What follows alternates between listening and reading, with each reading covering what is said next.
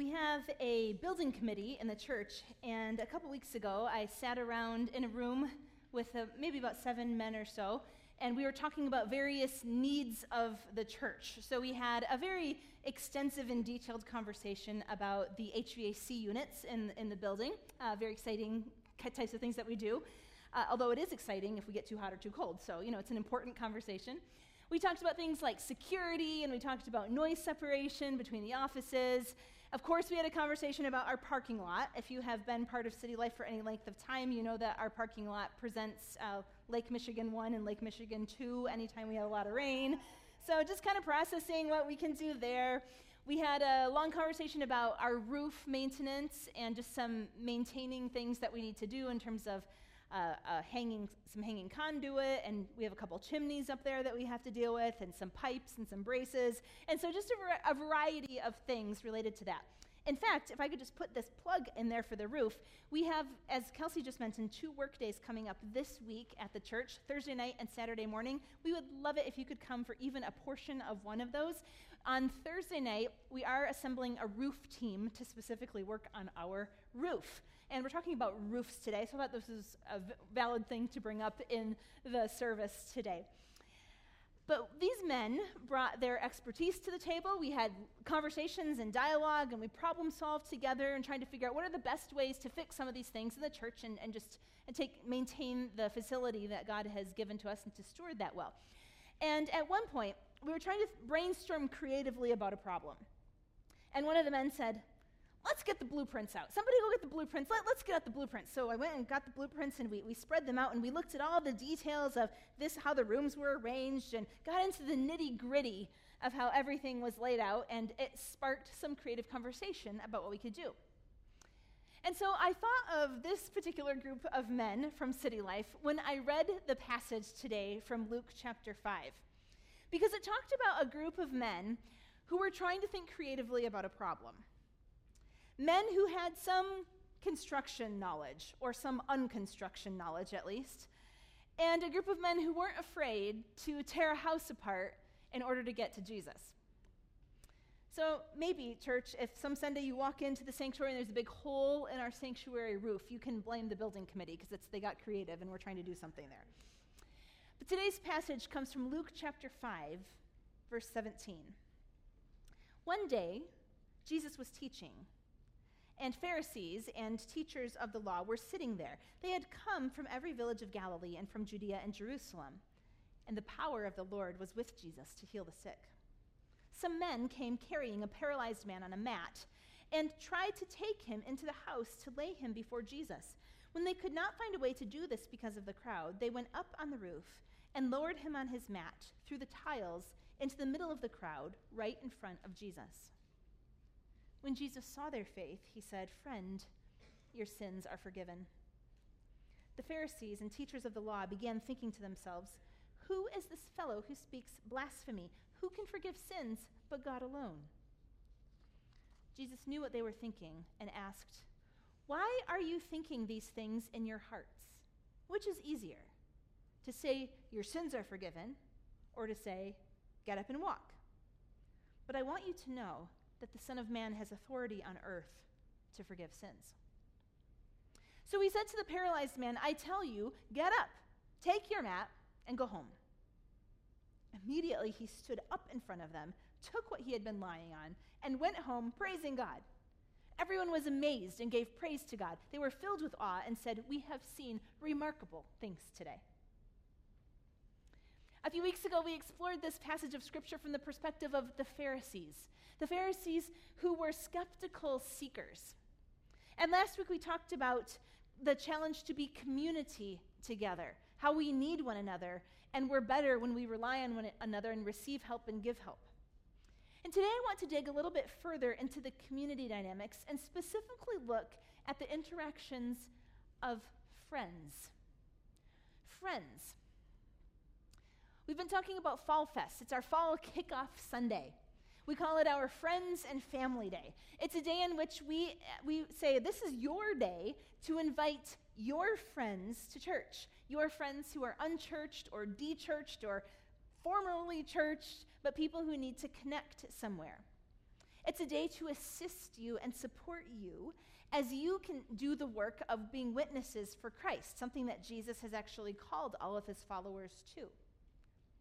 Because we're operating under the premise that when you really know Jesus, you'll want others to know him too.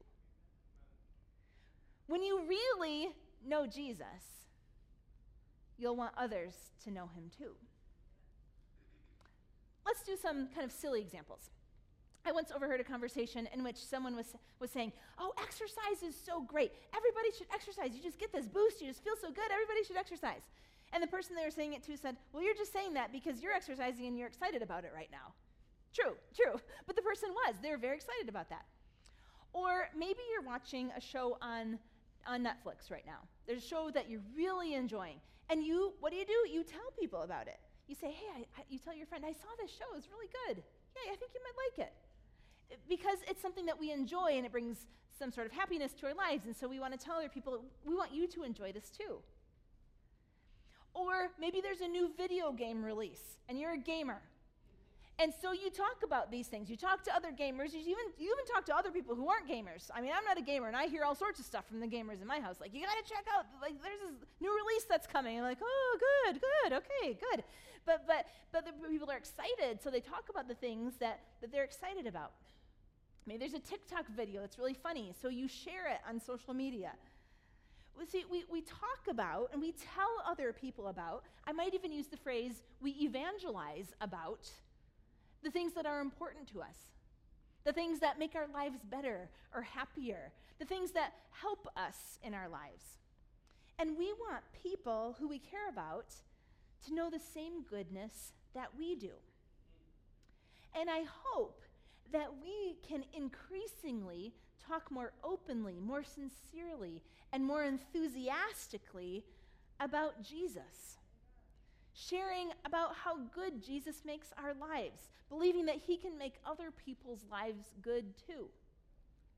I think these conversations that we're talking today about, these conversations with friends who need to be brought to Jesus, I think these conversations begin, and I think we put the training wheels on when we practice these things at home.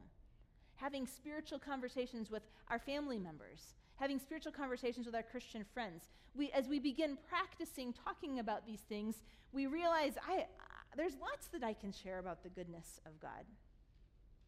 And so this passage in Luke 5 is a passage about faith and Pharisees. It's a passage about being paralyzed and walking. It's a passage about miracles and healings. But it's also a passage about Christian friendship. So let's look at the friends. What do we notice about the friends? These friends, they somehow hear, I mean, everybody hears, that Jesus has come to town.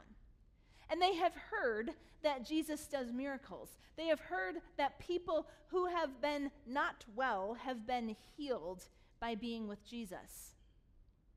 And they believe that Jesus can help their friend.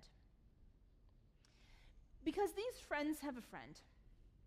These friends have a friend who's paralyzed.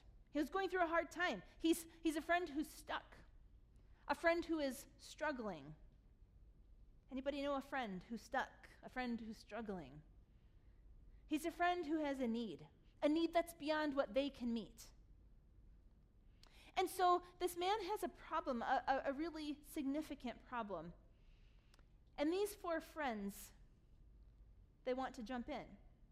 These four friends become his transportation team. They are his Uber drivers. They are his carpooling team. They are his chauffeurs. And this man needed not just one friend. He needed four friends to carry the four corners of his mat whenever he wanted to go somewhere. So let's look at seven characteristics of the four friends. The first characteristic of these four friends is that they are believers. They believe Jesus can help their friends. They believe Jesus can make the difference that this friend needs. They say to their friend, "We've got to get you to Jesus," because they believe Jesus can do what he needs. They believe in the power of Jesus to change their friend's life. Church, do you believe in the power of Jesus to change your friends' lives? Yes. They believe that Jesus can help them. And this is why it is so important that we have friends in our lives who share belief with us. This is why it's important that you have Christian friends who point you to Jesus, who redirect you to Jesus, who when you're wavering in your faith can say, get back on the path, who when you're starting to fall off to the side say, get back in the center, get Jesus as your focus, get back in line, come on. This is why it's important to date a Christian. For those of you who are not married, this is why you need to, if you are a believer, you need to date someone who is a believer too, not in name only, but in reality.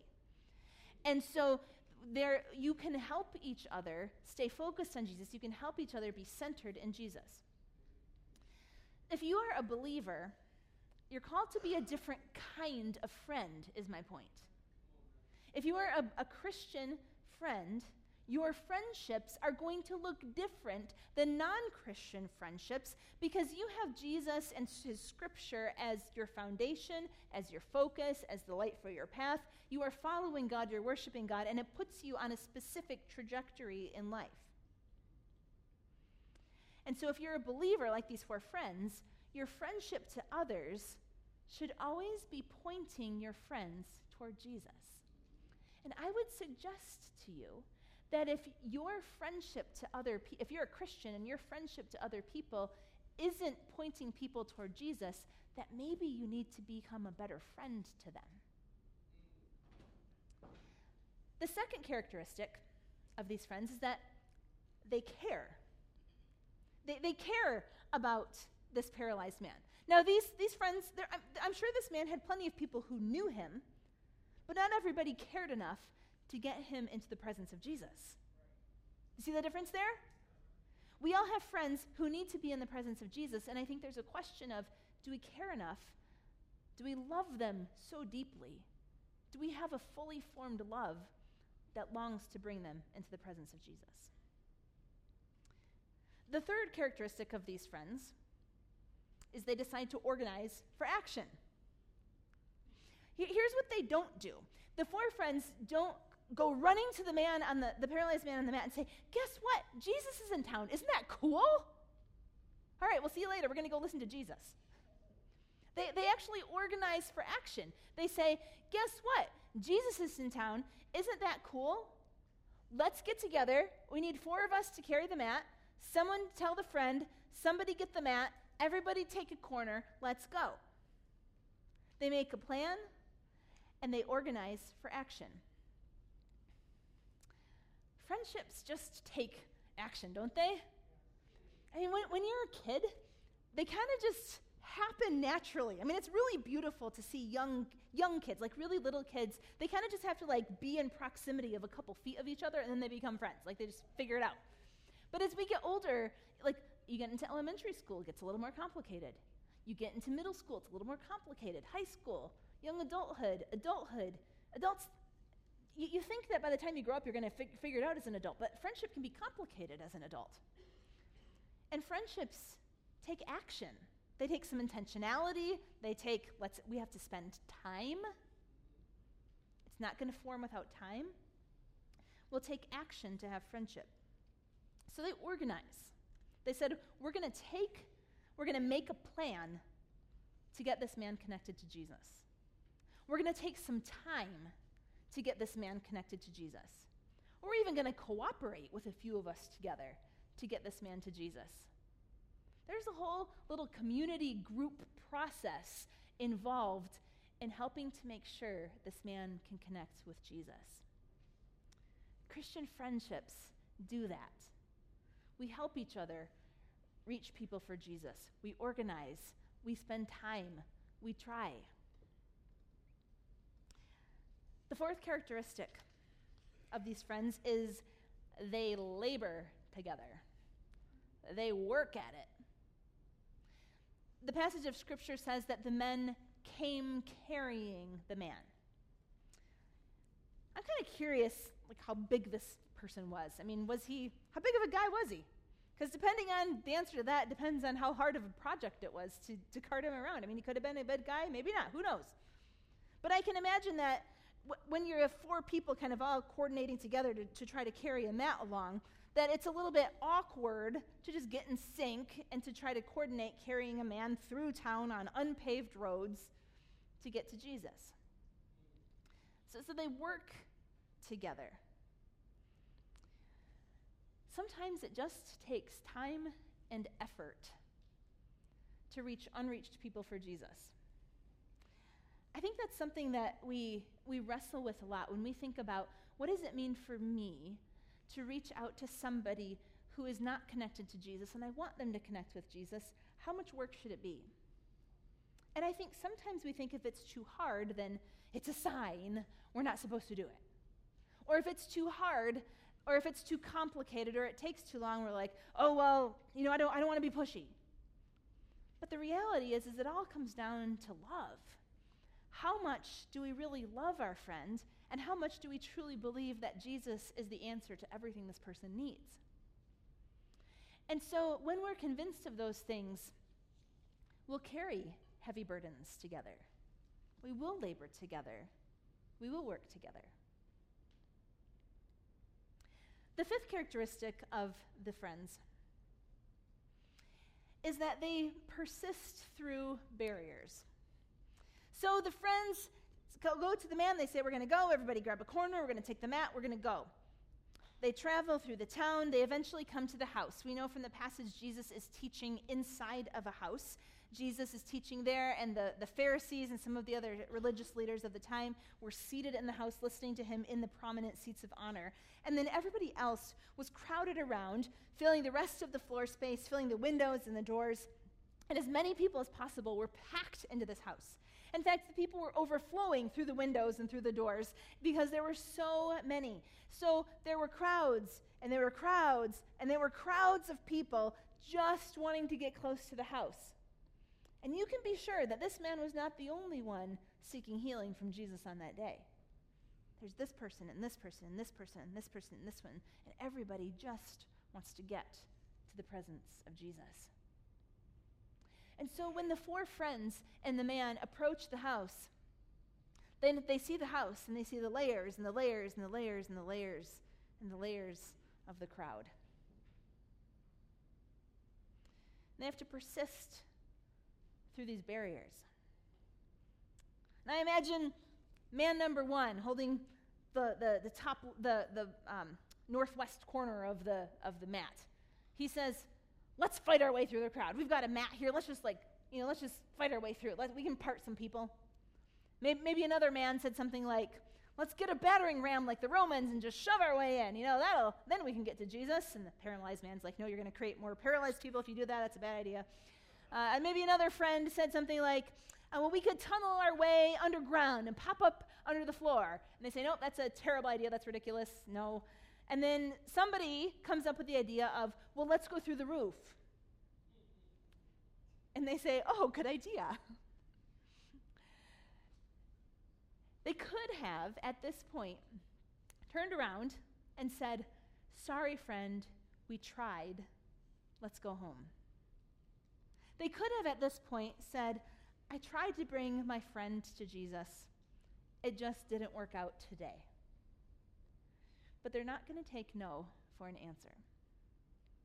And church, if you are trying to help a friend connect with Jesus, you have to be prepared to persist when there are barriers, to not give up too soon, to not give up too easily, to not give up at the first idea or the second idea or the third idea, but to persist through barriers in bringing your friend to Jesus, because Jesus is that good. And just like our building committee, as they're trying to figure out a new angle on a problem, they said, "Let's pull out the blueprints. Let's dig in." These men, they essentially pull out the blueprints. They don't have actual blueprints, but they start to size up the house. And they think, how can we get in there? And as they analyzed the house, it probably was made out of stone, and it had some sort of flat roof. Most of the houses of that time had a flat roof. And there was most likely a staircase on the outside side of the house that was used to get to that flat roof. We know lots of houses looked like that in the ancient Near East and in the time of Jesus. And that second story flat kind of area was used almost like a patio, like how we would use one today. So sometimes farmers use it for threshing grain, sometimes they use it as an extra guest room for people to sleep on, but it was probably a flat roof that had an exterior staircase up to it. Whatever it is, they somehow decide that going through the roof is a good idea, and they somehow get up there. They are problem-solving engineers and construction workers. They're not afraid of a little bit of dirt. They're not afraid of a little bit of a repair job. They're not afraid of a remodeling project. They're not afraid of what people will think. They're clearly not afraid of what people will think, because clearly people think it's crazy, which is why it makes it as a story in the Bible. But these men are driven. These men are driven. They are driven by a love for their friend who needs to be in the presence of Jesus. They are driven by a conviction that Jesus is the answer to what this person needs. They are driven by desperation and by a sincere trust that Jesus is the way. And I wonder, church, are we driven? Can we be driven by the same? Can we be driven to love our friends who need Jesus in the same way? Well, they carry the man up the stairs. They carry him to the second floor. I just imagine how awkward it must have been carrying someone on a mat, on some sort of stretcher upstairs. I'm curious how that went. And they bring him upstairs, and they start to dig. So they start to dig. Meanwhile, underneath the roof, we've got Jesus, and we've got Pharisees. And I imagine that we don't know how this happened, but it had to be something like debris and dirt start falling, right, in the middle of Jesus' teaching. So Jesus is teaching, and there's stuff falling from the ceiling. I'm imagining at this point Jesus probably stopped speaking because no one's going to listen to him anyway because everybody's looking up. And as they look up, there's more and more dirt coming. People start to step aside a little bit, and sky breaks through. And suddenly there's light in the house, a lot of light. And everyone's thinking, what is going on? Then the brightness, a large opening is made in the roof. I wonder what the homeowners were thinking right now. And the bright sky, all of a sudden it gets filled with a dark shadow, and something starts to come down at the people. And it comes lower and lower and lower with the man on the mat. Meanwhile, up on the roof, each of the friends have a corner, and they're slowly, slowly, slowly shimmying that rope down, lower and lower, trying to keep it as steady as possible, lowering and lowering the rope. The sixth thing that the friends do is they hold the rope. They hold the rope. They don't let go. They work together. They're the link between the man and Jesus. They hold the rope. Luke 5:20, when Jesus saw their faith, the faith of the rope holders, the faith of the man, he said, "Friend, your sins are forgiven." The Pharisees and the teachers of the law began thinking to themselves, who is this fellow who speaks blasphemy? Who can forgive sins but God alone? Jesus knew what they were thinking and asked, why are you thinking these things in your hearts? Which is easier, to say your sins are forgiven or to say get up and walk? But I want you to know that the Son of Man has authority on earth to forgive sins. So he said to the paralyzed man, I tell you, get up, take your mat, and go home. Immediately he stood up in front of them, took what he had been lying on, and went home praising God. The man is healed physically and spiritually because he met Jesus. The man is healed both physically and spiritually because his friends held the rope. Because his friends got him, brought him, persevered with him, made the hole in the roof, and lowered the rope. The man was healed physically and spiritually because his friends held the rope. I wonder, where would you be today if you had not had someone in your life holding the rope for you. Someone who said, I want to encourage you to come to Jesus. I'm going to direct you, oh, come on this way, come on. Let's refocus on Jesus.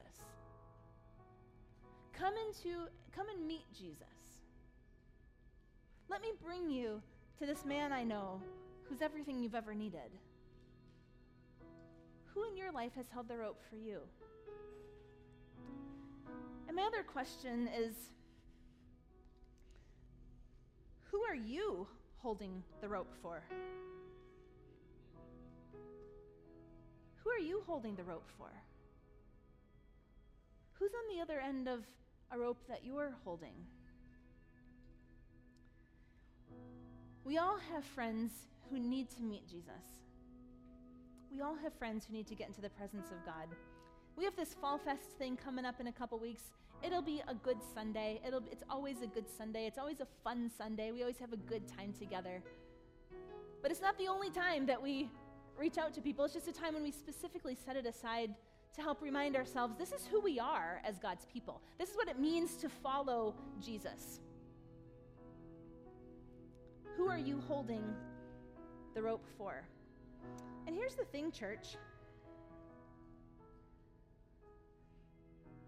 If his friends hadn't held the rope, he wouldn't have gotten healed. And if someone hadn't held the rope for us, who's to say where we would be today? And if we don't hold the rope for others, who's to say who might be missed? What if the man hadn't had any believing friends? What if no one would bring him to Jesus? What if no one thought that he specifically needed the goodness of Jesus in his life? Church, we have friends who need to be in the presence of Jesus, friends who need to be brought close to him, friends who need to be maybe tugged a little bit, friends who need to be encouraged and nurtured and supported in coming to connect with Jesus. And I believe that the Holy Spirit wants to invite you today to hold the rope for somebody, that the Holy Spirit even now has people in mind that you are connected to, that he wants you to reach out to. And I think that if you ask the Lord, Lord, who do you want me to hold the rope for? I think he will answer you. The friends are the link. The friends are the link between Jesus and the man. Jesus has made us his body, and together we participate with Jesus in his work. He says, this is how I'm getting things done, church. I'm working through you. It's what I want to do. It brings me joy to work this way. And I want you to be my hands and feet. I want you to experience the joy of doing my work with me. So who are you holding the rope for? Who are you going to help connect to Jesus?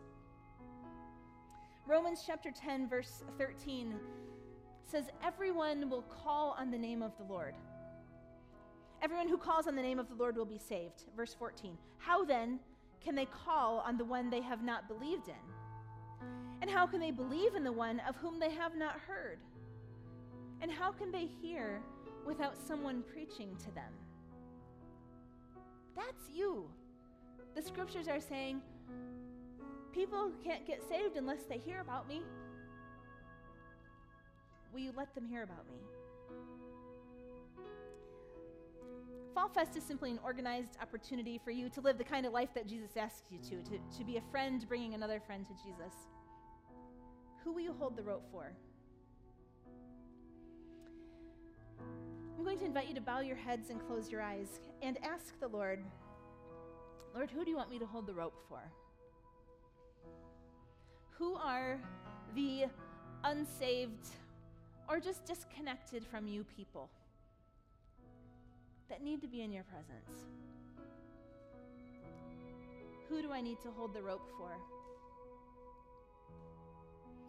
In just a few moments, we're going to sing a song, and you'll have an opportunity to come forward and take a piece of rope. And as we sing, I want you to come forward and take this rope, take it back to your seat, and picture who might be at the other end of that rope. And as we sing, to simply pray for that person. Hold them before God. Ask God to draw them to himself. Ask God to help you have courage to be who you need to be. Ask God to draw them to himself. Will you please stand? Let's sing, and please come forward and take a rope and pray. Use it as a tool of prayer.